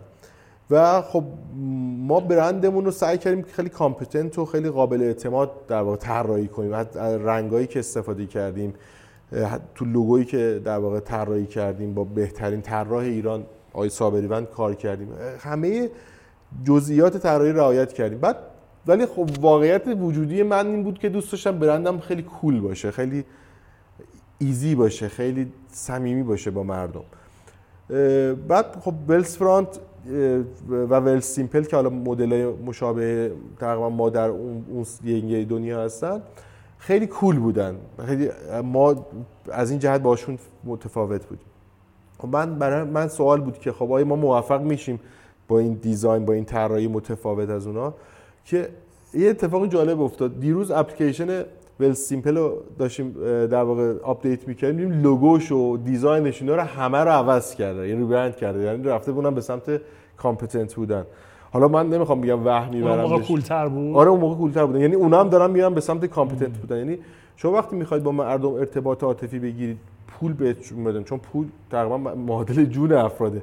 وقتی می‌خوام بهت اعتماد کنن مهمه که اون رنگی که استفاده می‌کنی رنگی باشه قابل اعتماد باشه. یعنی می‌خوام یه ما در این این حد به جزئیات در توجه کردیم. حالا امیدوارم که محصول ما اون محصولی باشه که مردم دوستش خواهند داشت. ان بیاد بیرون قطعا بازخوردش رو می‌گیره. خب کارت اینجوریه بعدش بعد از کار چجوری میگذره؟ الان من دیدم دو تا PS5 هم واسه اومد اینجا. آره، آره. game اینا زیاد بازی می‌کنی؟ من قبلا خیلی بازی می‌کردم. من عاشق game م یعنی بازی کردن دوست دارم و فکر می‌کنم اگه آدمی game بازی نکنه بخشی از وجودش مرده. من خیلی ها می‌بینم که این کار تقبیح می‌کنن که اصلا برای من قابل فهم نیست. آدم می‌تونه 70 سالش هم باشه گیم بازی کنه. آره. من اینو یک الان که بیشتر اصلا واسه بزرگسالاست انقدر که حالا میگم خیلی اینو حتی چیز می‌کنن منکوب می‌کنن این رفتار. میگن آقا چرا بزرگسال باید گیم بازی کنه ولی من اینو قویا رد می‌کنم. خیلی وقت نتونستم بازی کنم. اینم یه دوست عزیزی به من هدیه داده. حالا گفته اسمشو نبرم منم اسمشو نمی‌برم. یه هدیه بود از صفحه دوستی که حالا قرار با هم فیفا بازی کنیم و با هم واسه هدیه دو دو تا هم واسه یکیش برای خودم من نیست برای یه دوست دیگه هم بعد.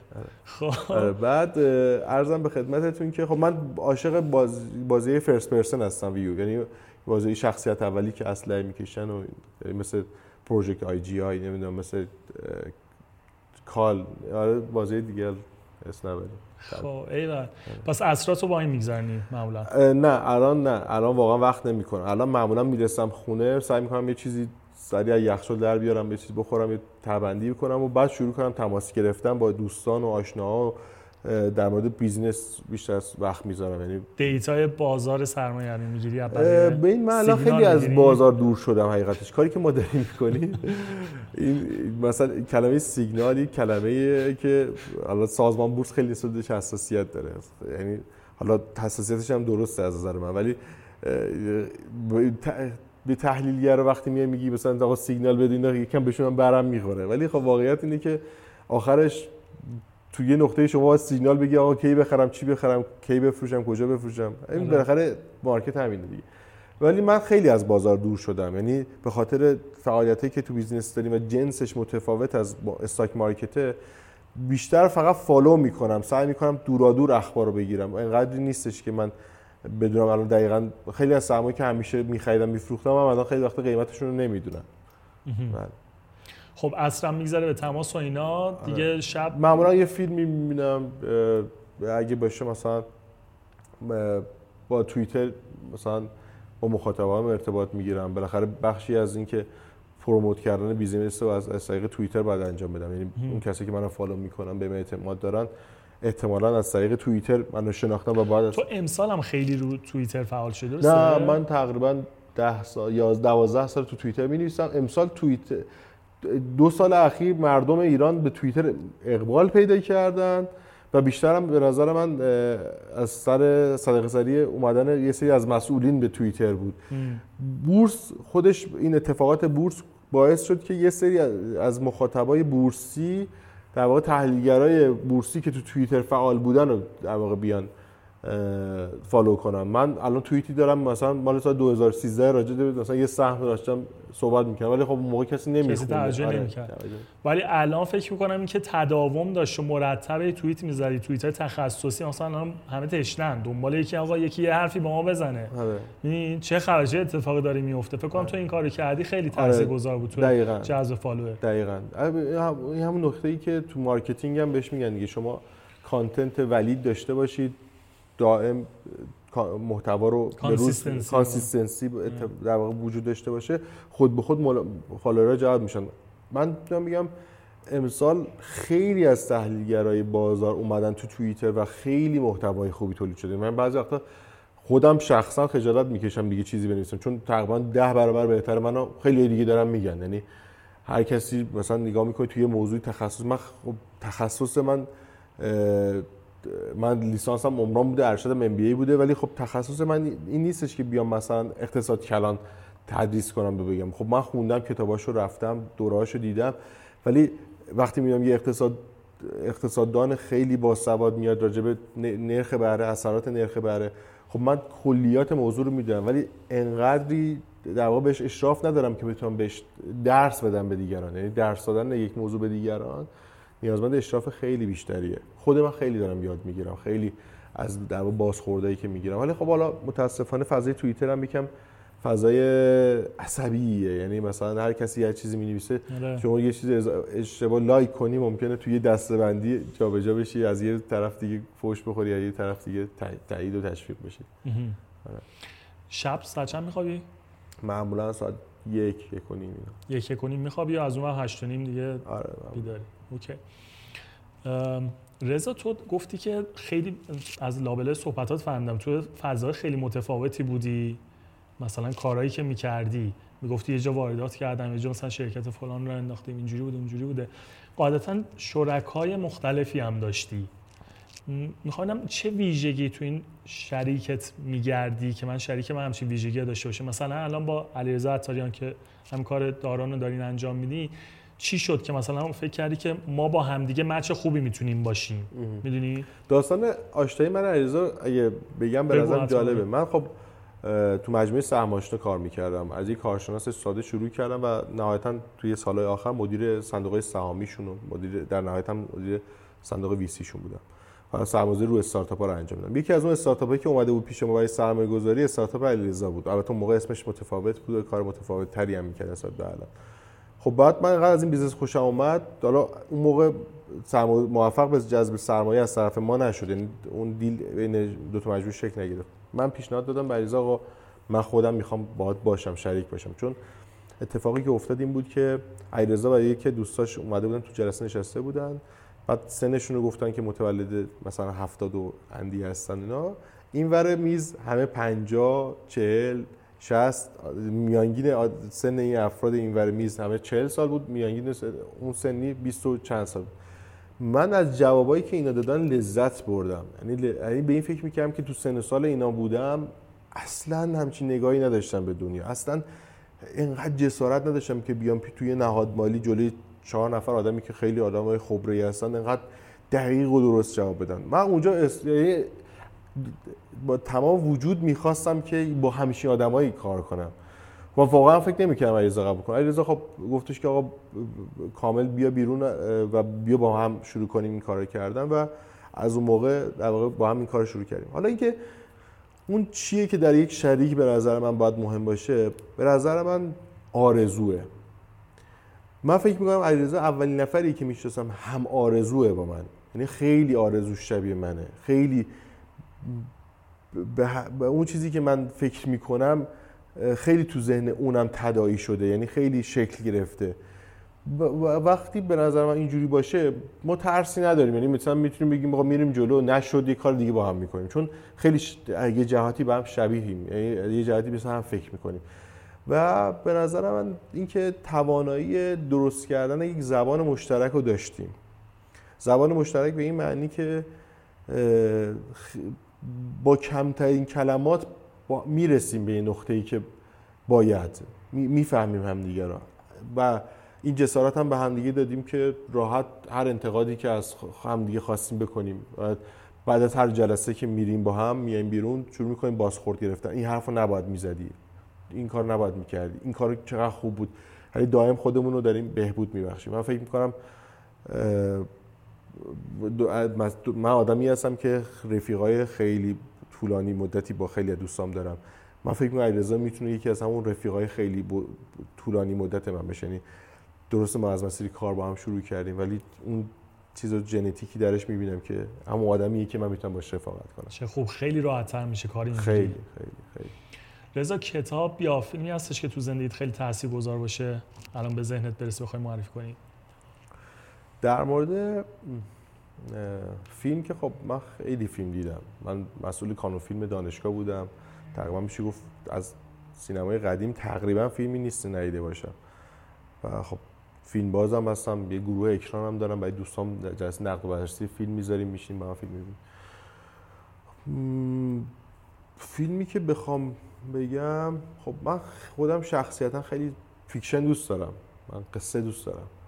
و کارهای fiction رو میپسندم.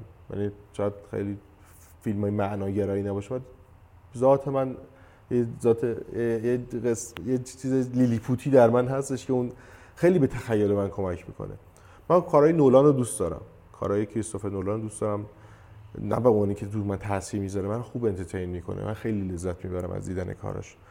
حالا مثلا یه کاری مثل اینترستلار که بالا به این نقطه علاقه دیگه من که فیزیک وصل میشه من خب قبلا المپیاد فیزیکی بودم رفتم تو مسابقات فیزیک در کشوری شرکت کردم. بالاخره عشق فیزیک بودم. اینم تو خون ما بوده خانوادگی همچین جوری. فیزیک فیلم و قصه fiction همه جا تو Interstellar جمع میشه. من این فیلم رو خیلی دوست دارم. ولی اگه بخوام بگم خیلی فیلم تاثیرگذار شاید اون فیلم اونم شاید همین فیلم اول آی ام دی بی رستگاری در شاوشنگ باشه. امید واقعا خیلی خوب خیلی اون خوب امید و شهر داده. یعنی واقعا هر کس ببینه حال خوبی می‌گیره بعد از این فیلم. من از فیلم خوبی. اون تیکش میگه hope is a good thing آره. maybe the best of all things همچین آره. چیزی آره. ایشو نکنه آره دقیقاً دقیقاً. آره مورگان فریمن اولش میترسونتش میگه که حواست باشه خیلی چیز خطرناکیه که بعد این در جوابش که بعد آخرش این نامه رو میفرسته. در مورد کتاب خب من رمان خیلی دوست دارم. بیشترم ادبیات پست مدرن رو دوست دارم یعنی خیلی ادبیات البته ادبیات کلاسیک رو به معنای چیزی نه که دوست نداشته باشم و به ذائقه من ادبیات پست مدرن نزدیکتره و من کتاب در رویای بابل رو دوست دارم. مال براتیگانه. خیلی کتاب یعنی اون شخصیتش خیلی شخصیت عجیبی خیلی شخص عجیبی تصویر کرده و کتاب ناتور دشت سالینجر رو خیلی دوست دارم. این کتاب مورد علاقه منه. یعنی من شاید ناتور دشت رو شاید چند بار خونده باشم ولی خب خیلی دوست دارم کتاب. خیلی عالی. واسه شنوندایی که دارن گوش میدن کتابایی که رضا معرفی کرد و توی پست مربوط به این مصاحبه روی سایت هم می‌تونیم ببینین. اونجا لینکاش هستش.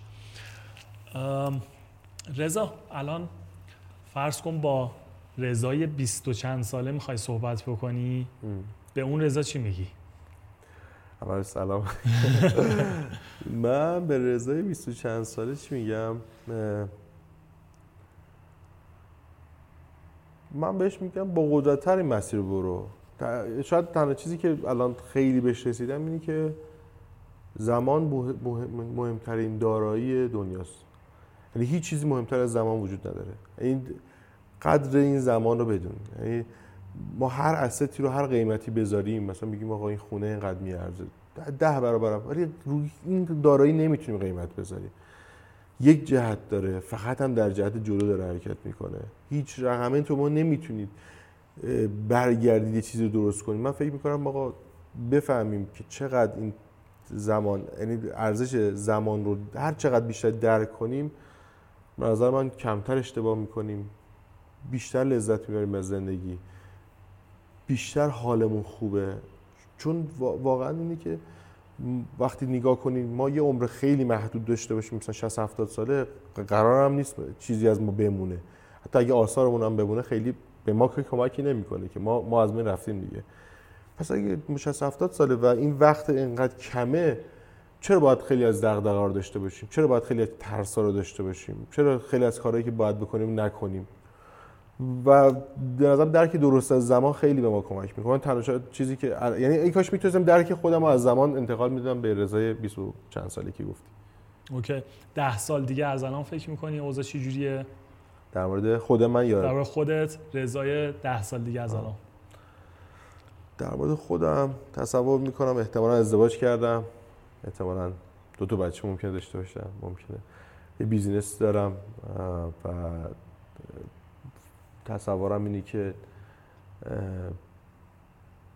احتمالا 20 تا کشور دیگرم دیدم تصورم اینه که وقت بیشترم رو دارم کم کم سوق میدم به سمت اینکه به خانوادم برسم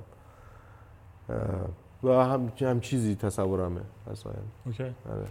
چیزی هستش که عمیقا بهش باور داری و اعتقاد داری و فکر می‌کنی درسته اما شاید عموم مردم با این فکر تو این اعتقاد تو این باور تو مخالف باشن.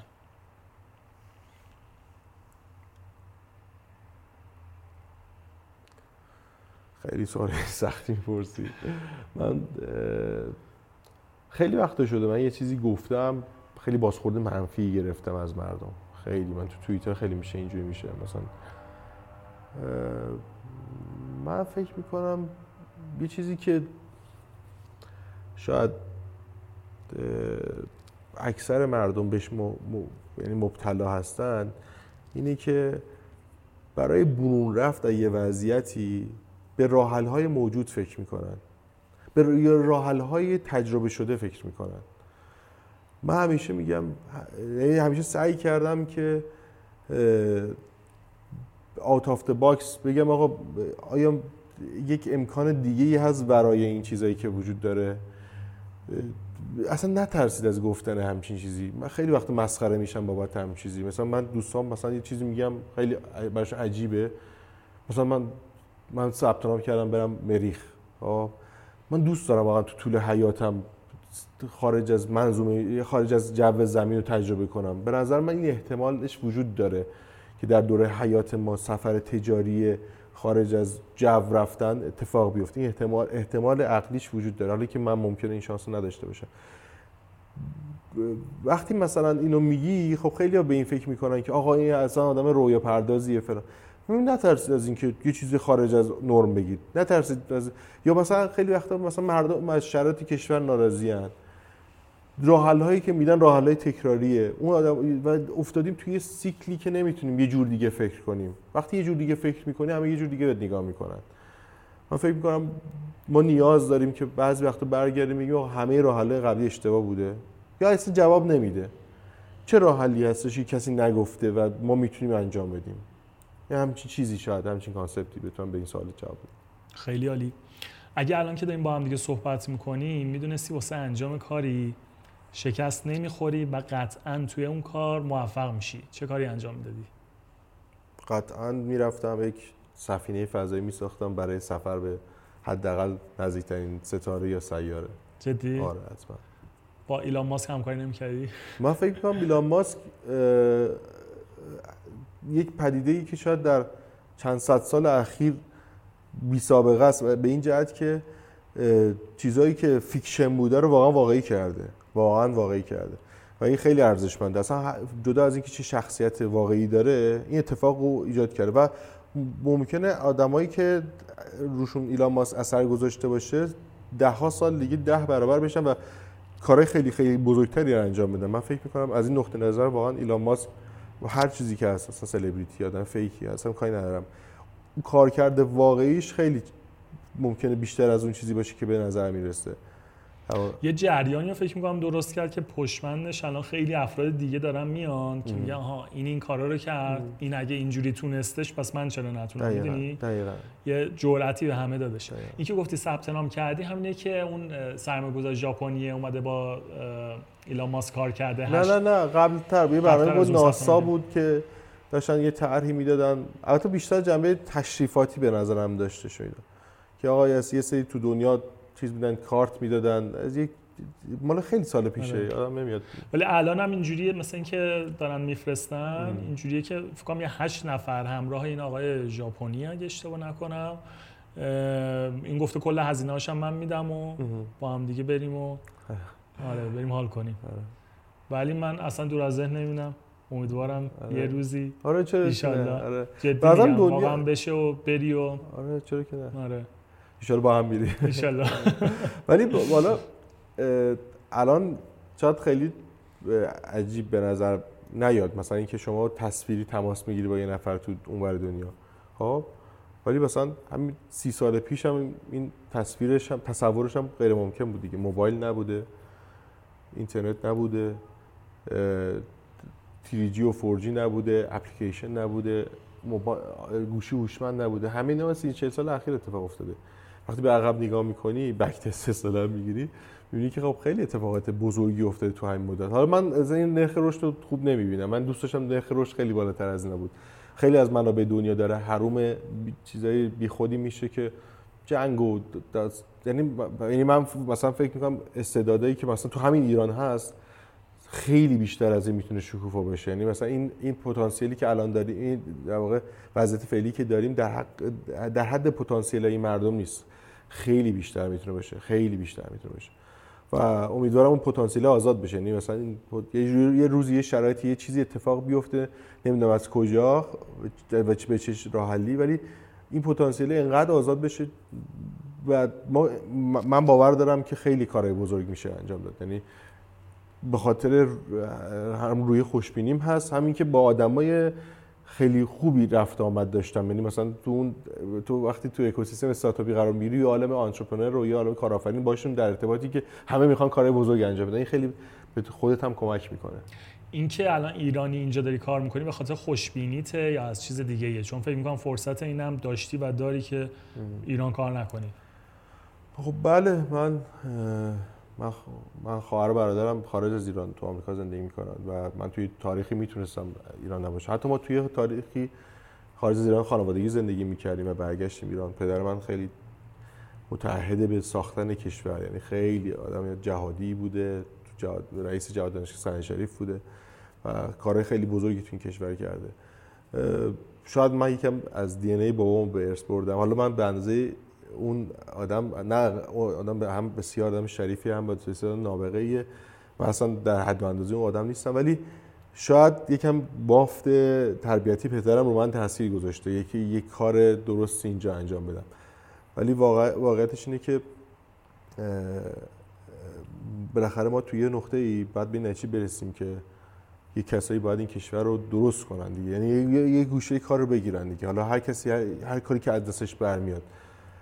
و اینکه من برم یه گوشی از مشکلات آمریکا رو حل کنم به نظر من خیلی ارزش افزوده نداره چون اونجا خیلی کاندید هستن که این کار انجام بدن. کاندیدای کمی هستن که تو ایران حاضر همیشه کاری انجام بدن.